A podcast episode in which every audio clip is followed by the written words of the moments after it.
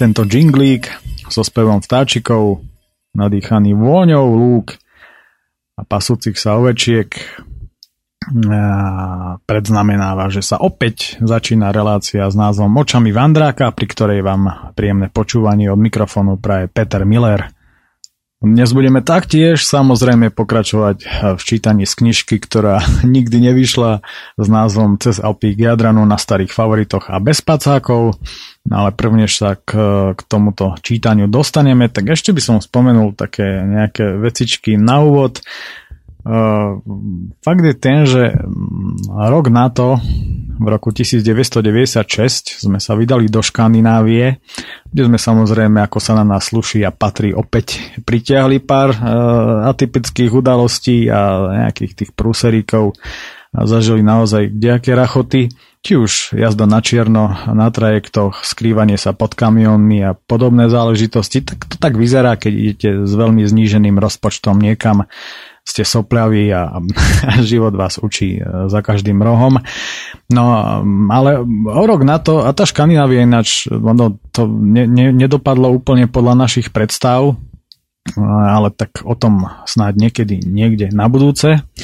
No a o rok na to sme sa potom vydali do Alp opäť a to už sme, čudujú sa svete, mali aj sponzorov, takže vlastne mali sme čo jesť, len keby sme to nepokašľali, vtedy no, nárožujú fanúšikovia hudby.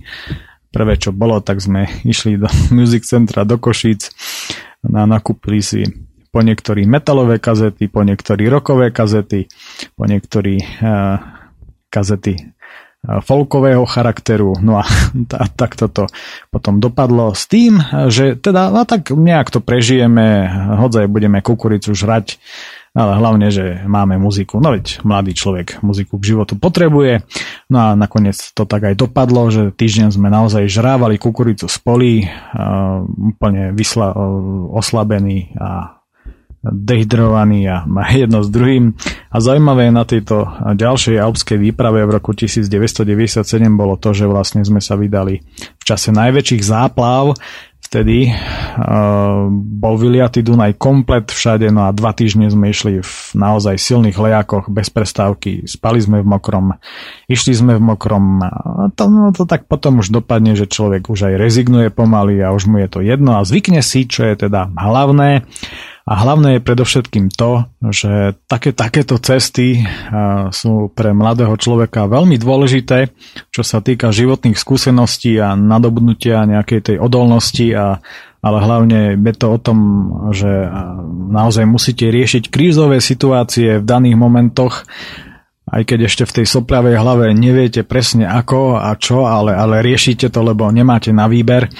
A toto, eh, za toto som veľmi vďačný rodičom, teda, že nás eh, pustili na takéto cesty.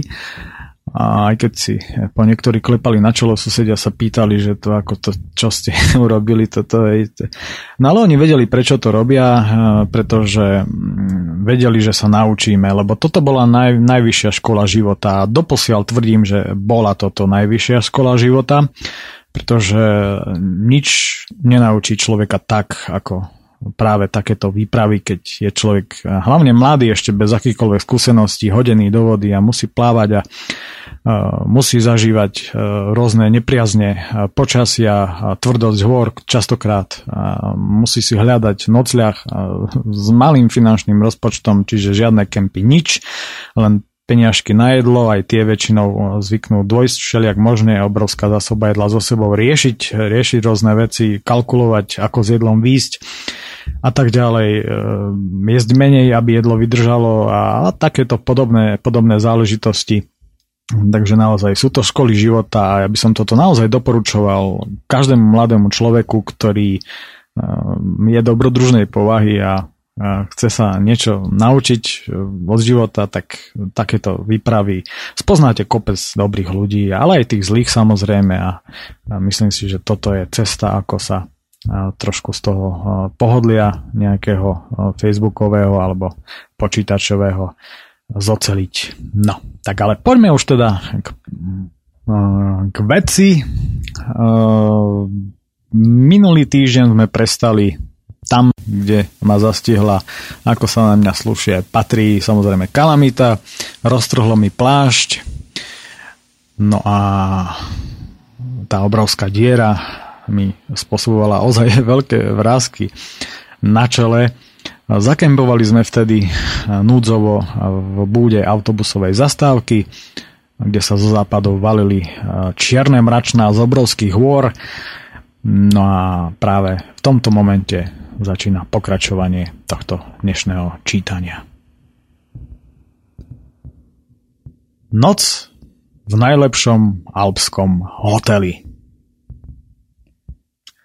Potom, ako som sa díval spolu s Oliverom na tie valiace sa prívaly vody z obrovských hôr a nahodili sme koleso, tak sme uvažovali, či to vydrží tých 17 km až do Šladmingu, kde by teda bola šanca, že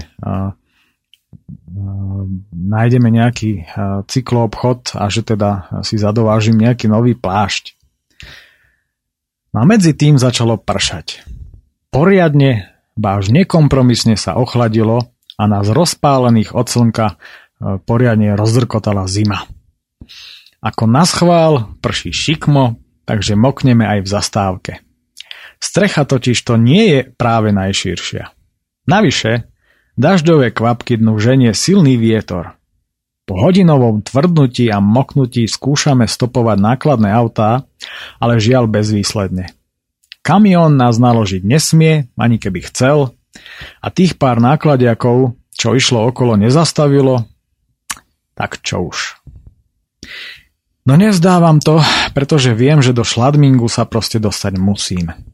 Iná možnosť jednoducho nie je. Problém je ale aj v tom, že je už pol siedmej a žiaden cyklistický obchod tam už určite nie je otvorený tak dlho. Navyše, keď sme ešte tak ďaleko odtiaľ. Zima silnie a spolu s vetrom a dažďom sa stáva čoraz nepríjemnejšou a lezie nám až do gatí. Začína to byť pekne drsný cyklovander, ale tak to proste chodí. Nič netrvá väčšine a preto logicky ani pohoda nie.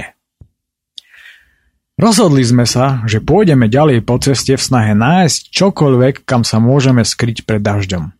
Okolo idúce kamióny, ktoré kvôli vodnej clone nie je takmer ani vidieť, nás sprchujú jedna radosť. Spolu s nárazom vetra to je vždy riadna a mokrá facka.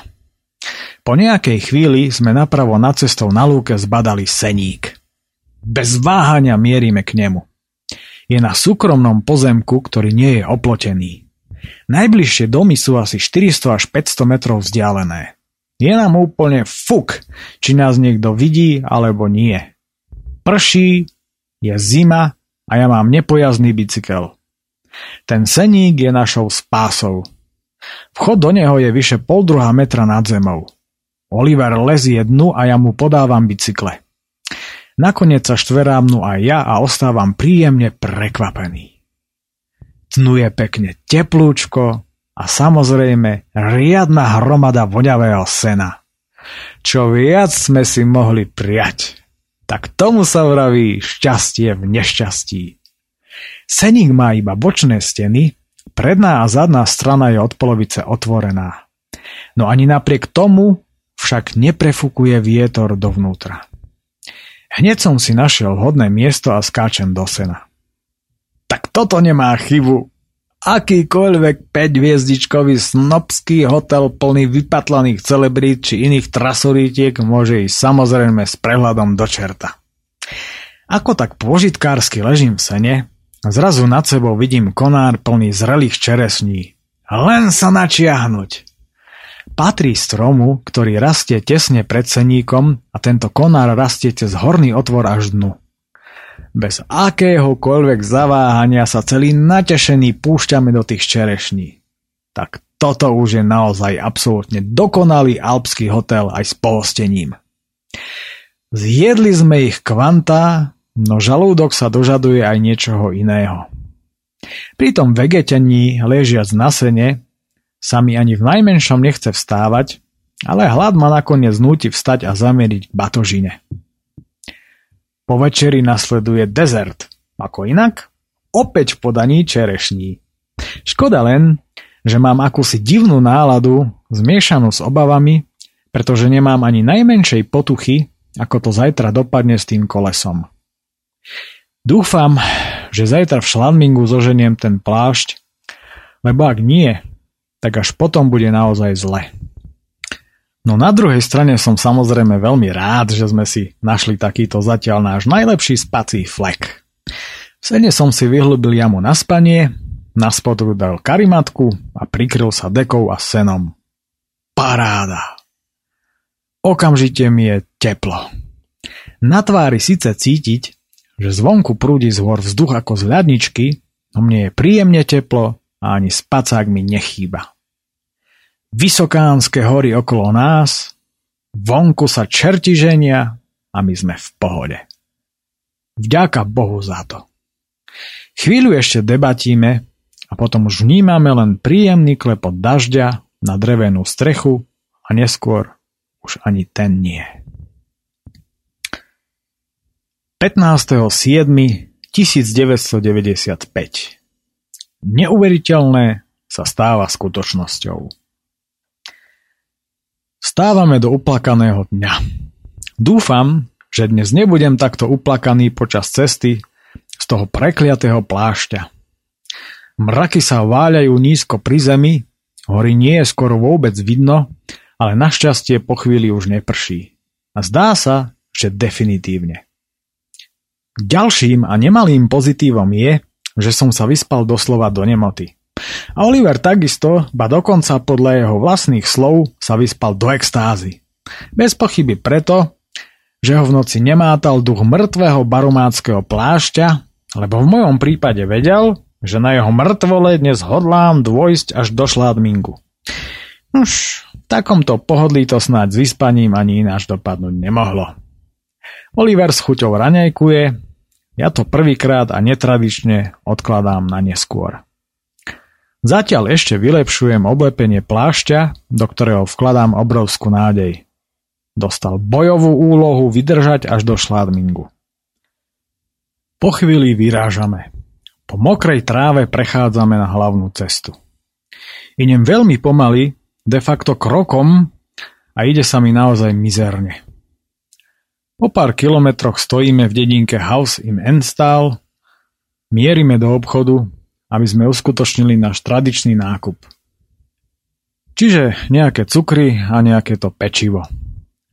Potom, ako sme vyšli z obchodu a všetok nákup si napchali do tašiek, sledujúc neblahú povetrnostnú situáciu, bodaj by fúkal ten včerajší vietor a tie mráky kam si minimálne však do čerta odvial, študujúc mapu zúfalo dúfame, že aspoň na chvíľu sa roztrhnú hrozivé kovovosivé mračná, aby sme mohli uvidieť jedno z najkrajších alpských pohorí.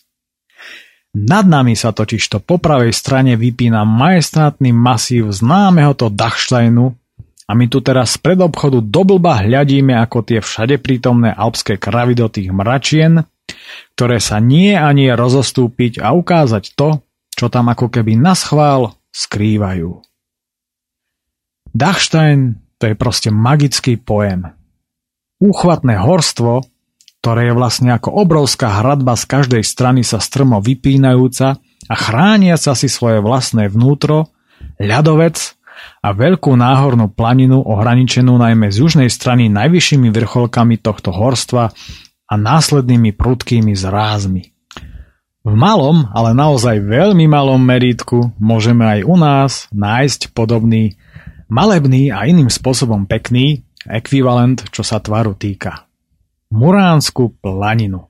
Už ale, čo čer nechcel a my už duplom, tak z tohto úchvatného horstva nevidíme ani prd.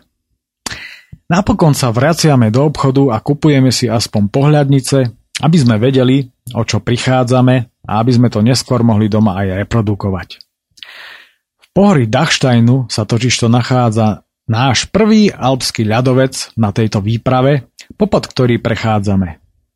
Zaujímavosťou je, že ľadovec tu je aj napriek tomu, že najvyšší vrchol tohto pohoria meria 2995 metrov. Je to ale zároveň aj najsevernejšie položený alpský ľadovec. Podľa pohľadnice a mapy by sme tu teraz z nadmorskej výšky okolo 740 metrov mali čumieť na obrovskú strmú skalnatú masu, vypínajúcu sa z údolia takmer kolmo do takmer troch tisícov. Uf. Hej, tak o tom sme dnes žiaľ mohli len snívať. A tak chvíľu snívame a očami rengenujeme tmavosivé mraky a snažíme si predstaviť, aké by to tu asi bolo bez mrakov. Spomíname, ako sme si túto cestu plánovali a rozložiať si pred e, sebou pred pol rokom mapu. Hej, vtedy sme hľadiac na mapu úporne dúfali, že nám tu vyjde počasie. Snažili sme si predstaviť, aké nádherné to tam asi musí byť. Vysoké Tatry síce tiež z Popradskej kotliny stúpajú z nenazdajky nahor, no Dachstein z južnej strany stúpa takmer kolmo a tie steny sú poriadne strmé, že to sa proste vidieť musí. Dachstein, ako už aj sám názov napovedá, vo voľnom preklade znamená niečo ako kamenná strecha a pravdu povediac, príznačnejší názov si už naozaj neviem ani len predstaviť. No nič, je na čase vyraziť. Zbežne kontrolujem plášť, pretože dôkladnejšia kontrola nemá cenu, lebo ak ho opäť roztrhne, tak to tak či tak spoznám okamžite. Lítám stáčkama po tých úzkých fošnách, majster vríska na mňa, no hádam môže počkať. Bezpečnosť pri práci to tu nepoznajú, od rána pol decáky nalévajú, lítam stáčkama po tých úzkých fošnách, majster vríska na mňa, no hádam môže počkať. Na všetko sem tu sám, jako kol v plote, už sa teším, jak si dám pivo po fajronte.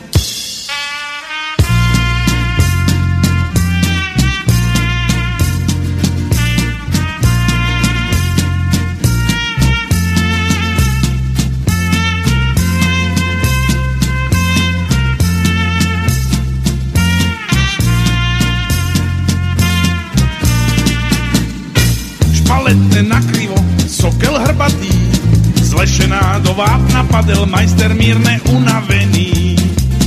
Lítam stáčkama po tých úzkých fošnách, majster vríska na mna. Vytáhni ma z vápna! Tak sem ho vytáhel, bledého jak scéna. Nepatrí sa pred fajarom ten padat majstrovi zlešená.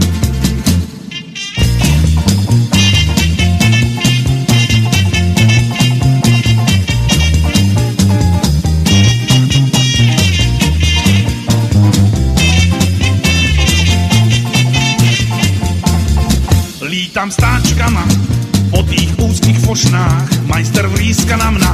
Vytáhni ma prosím z toho hydroxidu vápenatého. Roztrhnutý plášť sa drží veľmi statočne, až som prekvapený. Včerajšie úsilie teda rozhodne nevyšlo na zmar. Pokračujeme veľmi pomalou jazdou v nadmieru zvlhčenom a zamračenom počasí. A konečne tu máme šladming. Stal sa teda zázrak a plášť to vydržal až sem. Aj počasie sa začína lepšiť.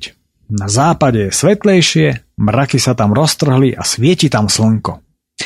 Ďalší dôvod na radosť, pretože práve tam smeruje naša trasa.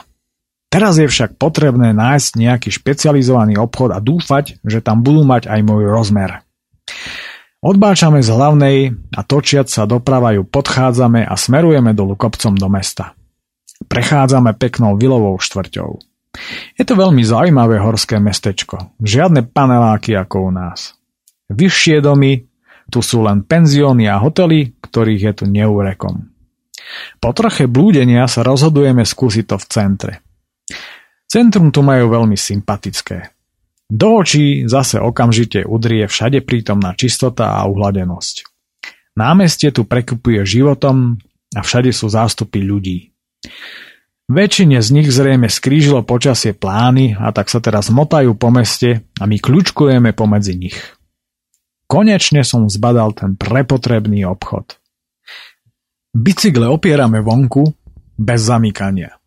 Tu sa totiž to nekradne. Pre našinca absolútna utopia. Len dúfam, aby im to tu ešte dlho takto vydržalo. Po vlezení do predajne ma pri pohľade na ceny a hlavne po ich prepočítaní oblieva studený pot. Do čerta. Tak to je naozaj problém, pretože ak nevídeme s peniazmi a dvojdu nám niekde umora, tak budeme odpísaní na dobro. Po motaní a zorientovaní sa v rozľahlej predani napokon ideme na poschodie, kde majú plášte. Paráda! Neuveriteľne som si vydýchol, držiac v rukách môj rozmer. Prvýkrát v živote držím v ruke nylonový plášť, ktorý vraj podľa predavača zaručene nepraská. Tak uvidíme. Majú tu aj také isté, aké som doteraz bez akýchkoľvek problémov celý život používal. Barumácké. A sú aj lacnejšie, ale klasicky som už radšej naozaj nechcel riskovať. No na naše pomery je však tento poriadne drahý. 150 šilingov, čo je približne 450 korún. U nás by ma stál len okolo stovky. Nuž čo, mojej peňaženke táto šoková terapia veľmi neprospela, ale iná možnosť tu nie je. Vydávame sa ďalej po námestí, aby sme si našli nejaké menej exponované miesto, kde si môžeme dať technickú prestávku. Pár metrov za centrom nachádzame lavičku. S radosťou vymieňame plášť. Potom sa púšťam do asi polmetrovej megačokolády, čo neušlo pozornosti miestnej mačky, ktorá sa tiež dožaduje koštováka. Vôbec ale nevyzerá, že by trpela hladom, ale čokoláda jej veľmi chutí. Pravdu povediac, ešte stále sa mi tie čokolády neprejedli a to ich už jeme 5 dní v kuse. O pol dvanástej sa konečne pracujeme z mesta po výpadovke. Opäť sa ocitáme na hlavnej. Medzi tým sa už vyčasilo je teplo a svieti slnko. No Dachstein je žiaľ stále zahalený do mrakov.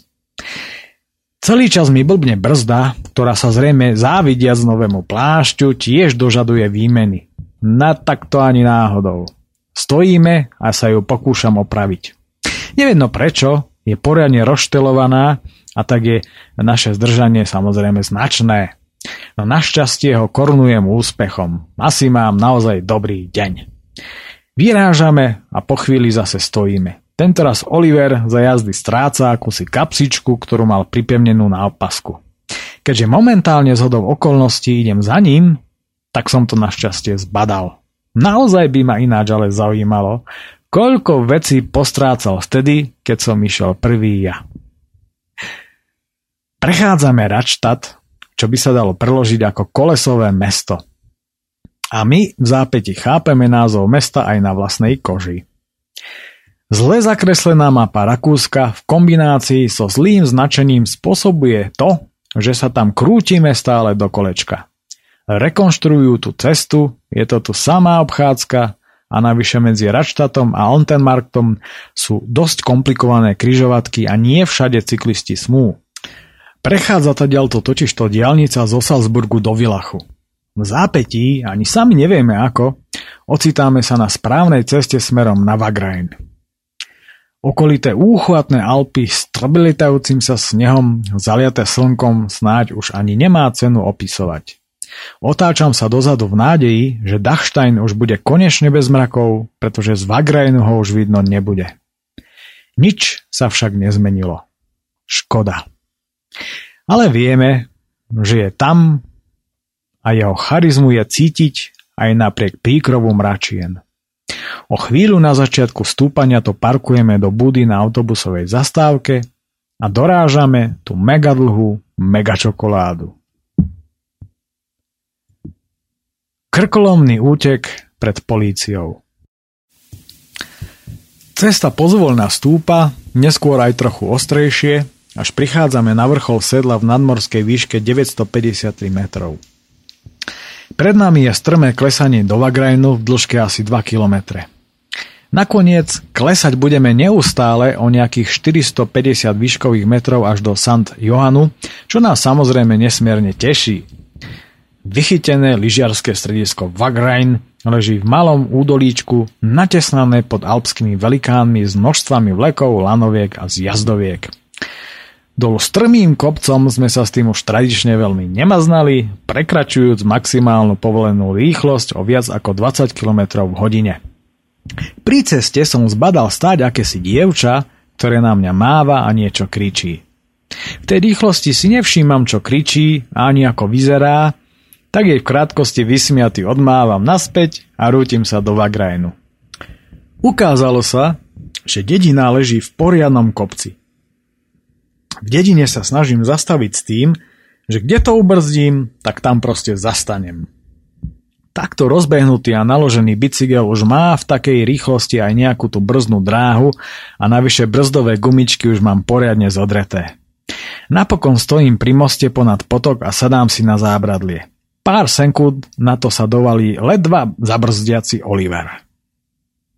Peter, asi máme prúser, kričí. Neviem, či si si všimol, ale dolu kopcom bola celý čas 40 a ja som mal na tachometri vyše 60. Nož veď, na tomu nás nie je nič zvláštne. No hej, lenže pred dedinou stáli policajti aj s radarom, s ktorým ma evidentne zamerali a navyše potom ďalej tam nejaká policajtka po mne aj niečo dosť naštvane revala a mávala, aby som zastal. Každú chvíľu čakám, kedy sa sem dovalí policajné auto. Referuje Oliver. No super. Takže tá ženská pri ceste mi nekývala len tak pre zábavu. Rehocem sa. Ani som si nevšimol, čo je zač. No pokutu by som nerád platil, ale pochybujem, že by išli po nejakých cyklovandrákoch zase. Ale aj tak, prazme sa radšej odtiaľto preč. Konštatujem v akejsi zlej predtuche. Len čo som to dopovedal, zbadal som policajné auto, ako vchádza do dediny. Nie, že by nás blbcov napadlo schovať sa rýchlo niekam medzi domy, ale poriadne zaskočení sme v panike jednoducho nasadli na bicykle a pálime dedinou, čo to dá. Až počas jazdy som si vlastne uvedomil, čo to pre Boha robíme. Veľmi do čerta zdráme pred policajtmi. Nebrzdi v žiadnej zákrute, kričí na mňa Oliver. No paráda. Tak toto nám ešte tak bolo treba. Ideme vedľa seba dúfajúc, že cesta nezačne stúpať do kopca. To by sme behom pár sekúnd skončili. Obzriem sa a prišlo mi zle. Policajti sú tesne za nami a za volantom sedí tá ženská. Oproti nám ide našťastie veľa aut, takže predbehnúť nás nemôžu a navyše ani cesta nie je kto vie ako široká. Do prehľadných zákrut, pokiaľ náhodou nič nejde oproti, to režeme v protismere. Hlava nehlava klopíme v zákrutách a mne sa hlavou chaoticky víria rôzne myšlienky. Inú možnosť proste nemáme. Keby sme zaplatili pokutu, tak by sme ostali zaručene úplne bez haliera a ešte by sme im aj boli dlžní. Nemali by sme sa ako dostať domov ani by sme okrem práškových polievok a pár konzerv nemali čo jesť. A nehovoriac o tom, že celý cyklovander, na ktorý sme sa celý rok tešili, by bol úplne v háji. Zvieram teda korman z celej sily a všetkými zmyslami sa urputne sústredím na cestu. Hlavne nedostať defekt alebo nespadnúť. To by bol koniec. Okom hádžem na tachometer. 68 km v hodine. No fajn. Adrenalín jak svinia. Ešte, že auto musí v zákrutách spomaľovať. My v nich však získavame cenné metre. Po chvíli sa na menšej rovinke otáčam a čo nevidím. Policajti nikde. Prudko brzdíme a bez váhania sa praceme na akúsi lesnú cestu, stále sa obzerajúc. Po policajtoch však nikde ani stopy. Uf. Sedíme a predýchávame to šialenstvo. Kto vie, ako dlho už za nami nešli a my sme sa hnali dolu kopcom ako o život. Museli sa na nás zrejme vykašľať už hneď niekde za dedinou. Asi si uvedomili, že keby niekto z nás spadol, prešli by ho. Máme teda obrovské šťastie. Teda aspoň dúfam, že nezalarmovali kolegov zo San Johanu, kam klesá naša cesta. A čo ak nás vôbec nenaháňali, ale jednoducho len menili stanovište? Špekuluje Oliver. Veď nemali ani zapnutý maják. Tak prečo potom po nás tá policajtka toľko revala a držala sa nás autom ako kliešť? Vieš čo, poďme radšej dolu a uvidíme, čo sa z toho vykluje, navrhujem. Po chvíli sa vraciame na hlavnú. Do údolia, v ktorom leží mesto San Johan Pongau, je to ešte asi 4 kilometre. Cesta stúpa mierne hore kopcom a my vychádzame z lesa. Otvára sa nám tak výhľad na krajinu po ľavej strane. Z cesty je prekrásny výhľad na hory. Ideme v skutku rozprávkovým krajom. Cesta sa stáča doprava a my sa dostávame na travnaté úbočie, z ktorého sa nám naskytá parádny panoramatický výhľad. Pod nami sa rozkladá už spomínané mestečko, naľavo je vidno akési kanionoidné úzke údolie, na dne ktorého sa prepletá cesta, železničná trať a nádherne sfarbená rieka Salcach. Nad týmto potemnelým údolím sa vypínajú veľké zasnežené hory, zálené do zlovesne vyzerajúcich čiernych mrakov. Úzke údolie sa tu rozširuje asi na šírku jedného kilometra kde sa akurát zmestilo toto malebné horské mestečko. Napravo, tam kde sa údolie opäť zužuje do úzkeho kanionu, sa vypína majestátne zasnežené pohorie Tenengebirge, ktoré je vysoké ako vysoké Tatry. No tradične, ako je v Alpách zvykom, na rozdiel od Tatier, je aj na tomto pohorí opäť značné množstvo snehu. Aj tu sa teda Perimbaba v zime do sítosti vyšantila Ba povedal by som, že ich tu snáď aj niekde chovajú, tak ako tie všade prítomné kravy. My však máme ísť podľa mapy doľava, práve do toho hlbokého strašidelného údolia, na ktorým vysia čierne mračná. Po tejto nevyhnutnej kochacej pauze schádzame dolu kopcom do mesta. Aj toto mesto je veľmi sympatické. Musím povedať, že sa mi neskutočne páči tu naša alpská architektúra. Všetky a niekoľko poschodové hotely či bytovky sú postavené tak, že vyzerajú ako zväčšeniny klasických a typických alpských domov. Na každom poschodí samozrejme nechýbajú obrovské balkóny plné kvitnúcich muškátov. Prečo len tí komunisti u nás nastavili také nevzhľadné škatule, keď sa to dá aj ináč? Žiadna bytovka tu totiž to ani nevyzerá ako bytovka. Faktom je, že chceme sa skryť. I když není za co. Aj to, že si chceme vypiť. I když není za co. Faktom je, že chceme meniť. I když není za co. Často máme slová vďaky. Aj když není za co. Faktom je, že ísť na výlet. I když je to v prdeli. Je lepšia voľba, ako by sme. Furt gauče prdeli. Faktom je, že svet má nádej. I když je to v prdeli. Faktom je, že chlap to má rád. I když je to v sobotu. My jsme banda povaláčů. Dobře, že aspoň voláčů. My jsme banda povaláčů. Voláčů.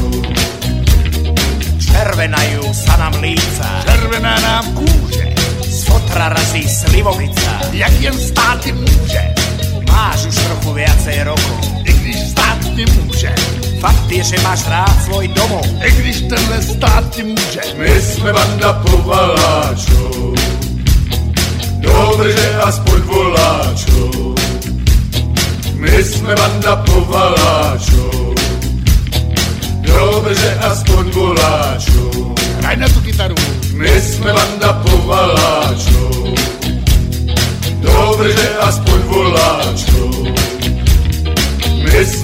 Povaláčů. Dobře, že aspoň voláčů.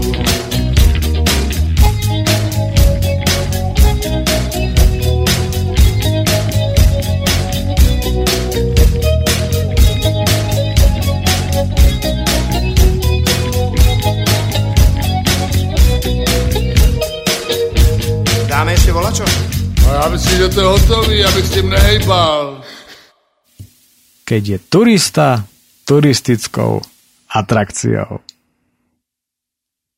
Po moste prekračujeme rieku Salcach a na konci mesta zastavujeme pred veľkým supermarketom. Usudzujeme, že pokiaľ sa nám podarí zdolať Grozlockner Hohalpenstrasse, bolo by aj na najvýš vhodné nejako to osláviť. Od samotného Grozlockneru nás delí už len niečo cez 70 km, takže by aj bolo vhodné kúpiť nejakú oslavovaciu tekutinu. Keďže v okolí celá mze predpokladáme poriadnu drahotu vzhľadom na vychytenú turistickú oblasť, teraz teda nastáva vhodný okamih. Nejaké to kilečko váhy navyše predsa ešte uvezieme. Každý si teda kupujeme liter suchého vína Müller Turgau. A prečo práve túto odrodu? No pretože práve toto víno je tu najlacnejšie a žiaden ekvivalent nášho čuča sme tu nenašli ani po dôkladnejšom pátraní. Nuž tu asi aj čučkári pijavajú odrodové vína. Hold Rakúsko. Musím sa ešte zmieniť, že cena je naozaj priateľná. Každý si navyše ešte na parkovisku po dlhom čase dožičíme po jednom malom pivečku, kde sme logicky nútení osláviť aj náš krkolomný útek pred policajtmi. Hneď, až príliš tesne pri nás, sa pristavuje početná tlupa akýchsi pofidérnych turistov, dôchodcov, ktorí nechápem prečo hádžu kompletne všetci udivujúce komentáre a pohľady našim smerom počas našej konzumácie piva a snaženia sa natrepať do preplných tašiek 2 litre vína. Že by nám niečo ušlo? Možno sa tu nesmie piť alkohol na verejnosti, alebo čo? Fakt je ale ten, že o rakúskych zákonoch či predpisoch vieme veľkú figu borovú. Oliverovi sa tam jeho litrik nezmestil ani násilím a tak sa tým pádom stávam o asi 2,5 kg ťažším. Ak rátam aj flaše, aj vinety, aj zátky samozrejme. No všetko sa musí počítať. Po pauzičke nasadáme za až neuveriteľne udivených pohľadov a komentárov spomínanej fakt akejsi divnej tlupy turistov a stáčame to opäť na hlavnú. Buď sú z klubu abstinentov, alebo sú nejako ináč postihnutí, poznamenáva Oliver. Náladu máme bujaru. Jednako preto, že to s tými policajtmi tak dobre dopadlo, a jednako aj preto, že ideme takým prenádherným krajom prekypujúc dobrou náladou, si po ceste škriekame najväčšie hity od alkoholu, snažiac sa prehlušiť naozaj až nechutne hustú premávku. Zase sme atrakciou pre turistov. No a čo? Ako odtrhnutí z reťaze sme už týždeň, tak prečo by sme na tom mali niečo meniť? Temnota, tunely, kaňony, motorky a kamióny. A čínske svetlo k tomu. O nejaký ten kilometrik ďalej prechádzame dedinou Sandway in Pangau, za ktorou sa hlboké údolie mení v kaňon, ktoré sme len nedávno videli z hora. Nádhera! Tam, kde je to už priúzke, sa cesta vnára do útrop trojprúdového tunela, v ktorom cesta stúpa nahor. Vo vnútri je to už poriadne šialené. Neuveriteľný rachot od kamionov, autobusov, ale hlavne množstva motorkárov, ktorí akoby tomu v tuneli naschvál vytli, aby bol rámus čo najväčší. Sám dokonca nepočujem ani svoj vlastný pivný grk. Už som skoro hluchý. Prejazd takouto dierou je pre cyklistov skutočným testom ušných bubienkov a kvôli neznesiteľnému smradu aj dýchacích ciest. Svetlo tradične hapruje, no paráda. Polohluchý a poloudusený stojíme na odpočívadle hneď za tunelom. Kocháme sa divokým a úzkým údolím so strmými stenami pokrytými alpskými lúkami a lesmi až ku skalám, nad ktorými je už len sneh. Strašne, báž nechutne sa zamračilo.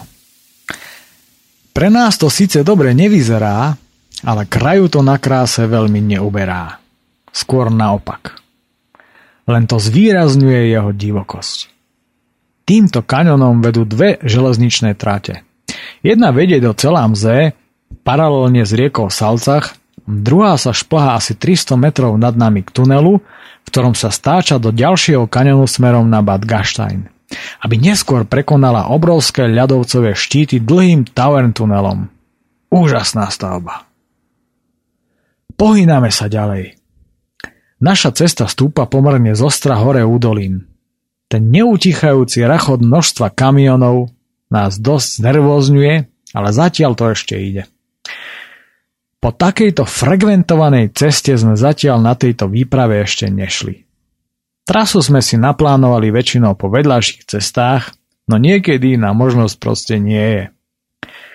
Zajímavé je, že stretávame pomerne dosť českých aut – No nakoniec to ani neprekvapí, keďže Česi sú snáď najturistickejším národom na svete a tak ich človek bežne stretne aj v Mongolsku, o čom sa nedávno presvedčil aj môj kamarát. Po niektorí vidia z naše favority nás aj povzbudzujú rôznymi pokrikmi či klaxónmi. Také niečo samozrejme poteší, pretože väčšina aut na nás len bezdôvodne trúbi a to aj napriek tomu, že ideme celý čas po samom kraji pri zábradli a za bielou čiarou. Navyše, tu ani nie je zákaz pre cyklistov. Že je to zrejme kvôli bezpečnosti, to celkom chápem, ale keď na človeka zatrúbi 100 aut za hodinu, začína to poriadne liesť na nervy a za celý deň už toho mám akurát tak dosť. Nálada preto logicky mierne klesá. Svoju rolu samozrejme hrá aj únava, ktorá sa už pomaly aj napriek dokonalému spánku začína prejavovať. Kopec, ktorý nám cicia sily pred nami, konečne končí a nálada sa samozrejme logicky opäť zlepšuje. Sme v nadmorskej výške zhruba 700 metrov. Pod nami je strmý zráz s hlasno burácajúcou a spenenou dravou riekou, naľavo odbočuje cesta v nárajúca do tunela do úzkeho, strašidelného kanionu s kolmými sivými stenami, nad ktorými sa týčia vysokánske hory. Táto cesta vedie do Bad Gaštajnu, kde pod obrovským horským masívom končí. Autá, ktoré sa chcú dostať ďalej na juh, do špitálu či Vilachu, tam nakladajú na železničné vagóny, pretože jediný tunel, ktorý prekonáva ľadovcové trojtisícovky, je práve železničný. Pohľad do tohto kaňonu je absolútne úžasný. Som presvedčený o tom, že keby bolo pekné a slnečné počasie, vôbec by to nebolo ono. Teraz však kaňon vyzerá naozaj hrozostrašne, čo mi teda šmakuje oveľa viac. Čerešničkou na torte v rámci tohto pohľadu je, že v kanone sa válajú roztrhané framforce sivých a bielých mrakov, ktoré kontrastujú so zlovesnými čiernymi mračnami nad ním. Vo všeobecnosti sa mi vždy páčia hory s roztrhanými mrakmi, hlavne tesne po búrke, pretože tie len zvýrazňujú, ale hlavne vhodne doplňajú kontúry hôr a v neposlednom rade prispievajú k ich divokejšiemu vzhľadu, čo k horám podľa mňa jednoznačne patrí. Po dokonalom pokochaní sa týmto prírodným divadlom sa s radosťou odávame následnému dlhšiemu klesaniu. Celý čas ideme po pre nás veľmi atraktívnej ceste, čo sa architektonického hľadiska týka samozrejme, Rôzne oporné múry, galérie, mosty či tunely u nás v takom množstve a rozsahu nevidieť. Na konci klesania opäť prekračujeme nádherný salcach a o chvíľu stojíme opäť pred tunelom. Je to cyklocesta, ktorá tunel obchádza, no keďže nám ani nevedno prečo, nie je veľmi sympatická, volíme cestu tunelom. Dávam sa preto do opravy väčšine problémového čínskeho pasvetla. Keď sa mi toto čínsku paródiu na cyklolampu konečne podarilo opraviť, tak zase pre zmenu naposledy vydýchli baterky. Kašlem ja teda na celé svetlo. Veď aj tak mi doteraz v žiadnom tuneli nesvietilo a už som si na to nakoniec aj tak zvykol. Lezieme teda do ďalšej čiernej diery na našej ceste. Nastáva neuveriteľná náhoda. V tuneli sa nenachádza žiadne auto a tak s radosťou sa zabávajúc, testujeme jeho akustiku poriadnym zverským revom. Živočíšne akustické prejavy nám v zápäti vtrhnúc do tunela zatrháva početné stádo motorkárov. Tých dnes jazdí ako si veľa. Že by bol víkend? Zaskočený touto otázkou, ktorú som si položil, vychádzam ohúčaný z tunela a uvažujem nad tým, aký je vlastne deň. Nedela určite nie je, lebo keď je nedela, tak to okamžite spoznávame podľa zatvorných obchodov. Kamióny ale cez víkend tiež príliš nejazdia, takže víkend asi nebude. A tým moja úvaha končí, pretože tým pádom nemám šancu, ako si ani chuť zistiť, aký je vlastne deň. Ako keby na tom záležalo. Práve toto je jedna z najlepších vecí na dovolenke. Stratiť pojem o čase. O dátume však prehľad mám, pretože denník si vediem podľa dátumu a nie podľa názvov dní. Cesta stúpa pozvolna hore úzkým údolím a neprestane poprcha. Prechádzame dedinou Taxenbach, z ktorej vedie množstvo turistických trás, no najznámejšou a zároveň aj najvychytenejšou je trasa práve cez roklinu Kiclochklam. Pri ceste sú na pútači fotografie tejto rokliny, pri ktorých zastavujeme. Je to niečo podobné ako rokliny v slovenskom raji, len s tým, že táto roklina je naozaj obrovská a majestátnejšia, keďže je v Alpách.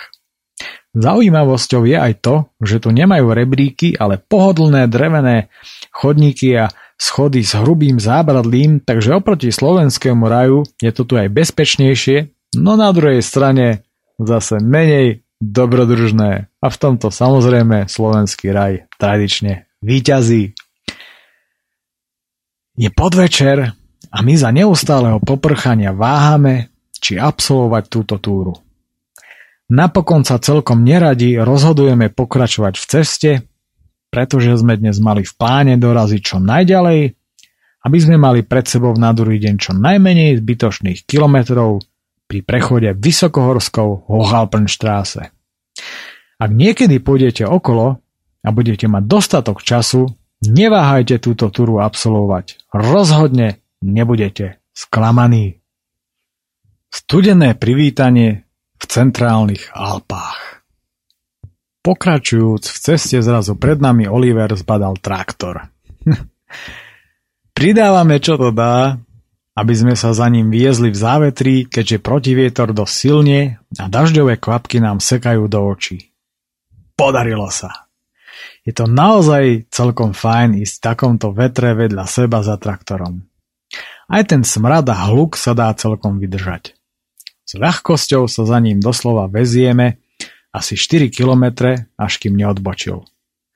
Traktorista nám máva na rozlúčku a do nás sa opäť opiera silnejúci protivietor, no neskôr skôr protivýchor.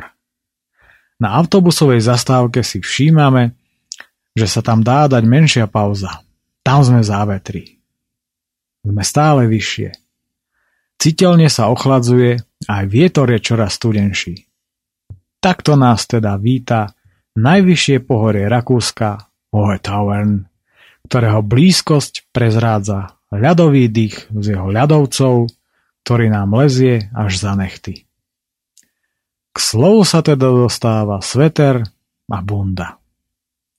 Údolie sa čoraz viacej rozširuje, až sa napokon ocitáme na jeho rovinatom a pár kilometrov širokom dne. Po asi 5 kilometroch nám spôsobuje priam euforický stav opäť jedna obyčajná plechová tabuľa. Je to tabuľa, na ktorej je názov dediny, no nie hociaký. Na tabuli totiž to stojí Brook an der Grosslockner. Konečne sme tu!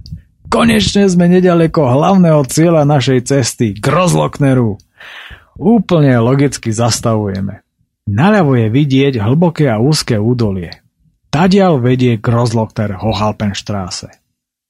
S otvorenými ústami hľadíme do toho údolia plní ťažko definovateľných pocitov, ktoré sa len ťažko vysvetľujú.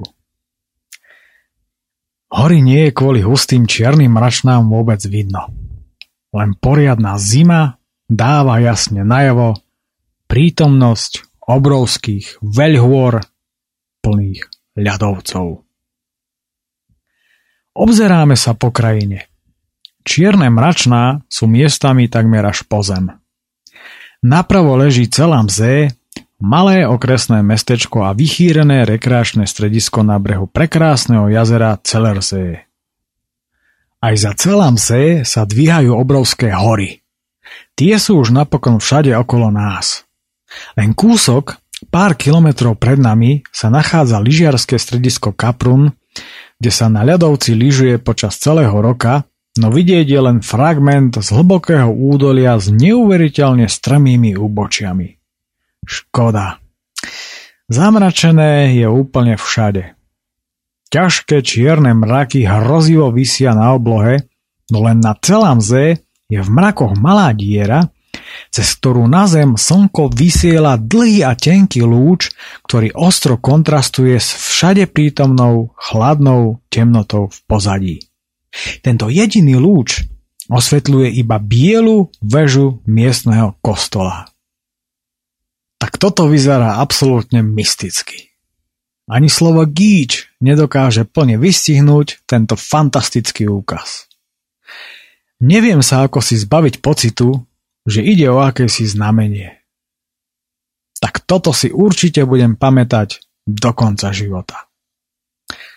V nemom úžase sa dívame na tento prírodný v úvodzovkách film s tak trochu strašidelným nádychom. No ak je reč o strašidelnosti, tak nič strašidelnejšieho ako naše neumité, zaprášené, strapaté a zaolejované zjavy sa tu momentálne nenachádza. Sme proste špinaví ako prasatá, príznačnejšie prirovnanie jednoducho neexistuje. Tento stav má na svedomí moja často padajúca reťaz a olej mám aj na tvári a snáď ešte aj za ušami. Chcelo by to nejaký flek na umytie. Problémy sa začínajú.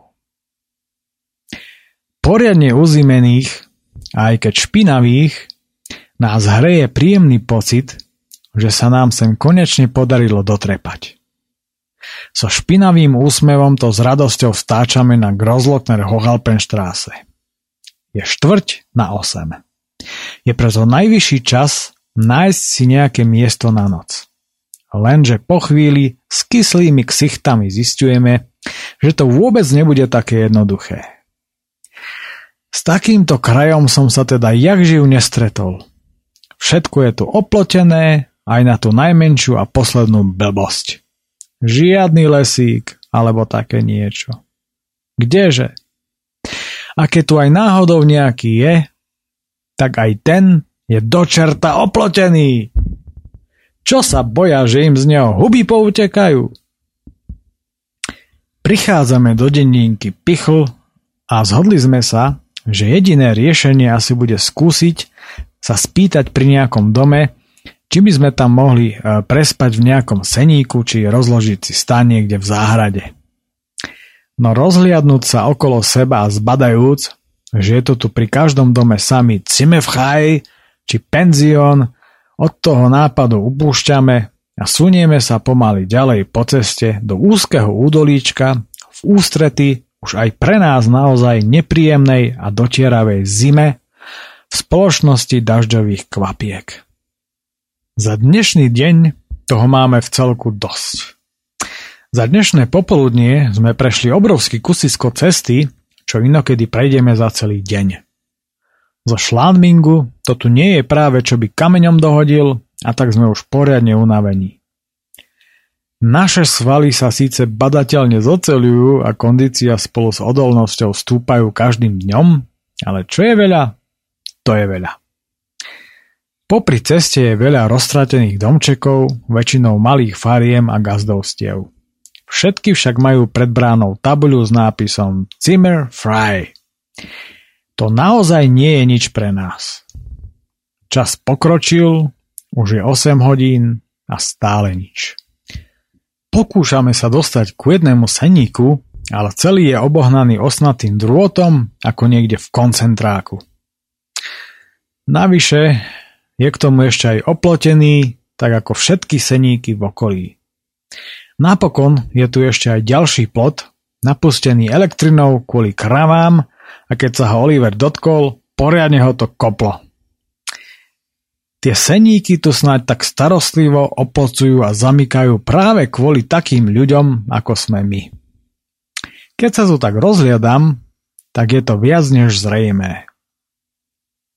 Hej, s ľúbosťou teraz spomíname na voľné možnosti táborenia v našej krajine. Na pustej ceste stretávame nejakých Nemcov. Dávame sa s nimi do reči v snahe ani neviem prečo, úplne zbytočne, zistiť ceny tunajších privátov. Vravia, že dnes prišli a že sú tu niekde blízko ubytovaní na priváte a že je to super. Na cenu sa síce ešte nepýtali, keby som bol západný Nemec, tiež by som to neriešil, že áno. Ale že očakávajú, že to bude stať asi tak 300 šlingov. 300 hrmených! 900 korún! Zhrozil som sa v duchu. Aber es ist nicht zu viel, das geht, kein Problem, konštatuje Nemec. Pre nich žiaden problém, to dá rozum. Avšak našinca to poriadne na série. Čo sme my komu urobili, že naša koruna nemá prakticky žiadnu hodnotu? Prečo my v postkomunistických krajinách musíme žiť ako žobráci? A dokonca ani v tejto chvíli sa na tom nič nezmenilo? Gustav Husák musí v tejto chvíli rotovať v hrobe ako centrifúga spolu s kolotočom ďalších všivavých zodpovedných komunistov, ktorých spolu s vojskami Varšavskej zmluvy a súčasnou bandou porevolučných zlodejov na čele s Mečiarom za radou preklíname tak, že aj baba Jaga by zaručene zbledla závisťou. S hnusom som si aspoň odplul a po krátkej debate s pohodovými Nemcami ešte zistujeme, že kemp tu stojí v prepočte zhruba 300 korún. No nevedia, či na osobu a stan, alebo bez stanu. Aj to je však pre nás poriadna pálka.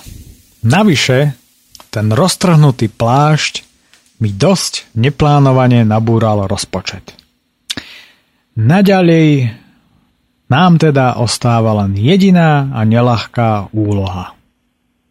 Nájsť si nejaké miesto na divoko, čo nám však vzhľadom na okolie pripadá skôr ako sci-fi. Toľko to teda na dnes čítanie z knižky Cez Alpy k Jadranu na starých favoritoch a bez pacákov.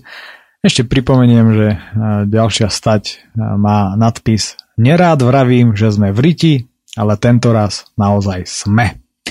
Ale o tom až na budúce, budúci týždeň.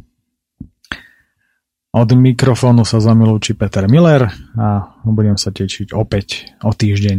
Majte sa pekne a vedzte, že cyklistika je jeden z najkrajších, ale zároveň aj najtvrdších športov. Tam, keď vás dá kto fauluje, ako pri futbale, musíte ísť ďalej a nikto vás nevystrieda. O tom to celé. Tak všetko dobré a do počutia. Vypadáš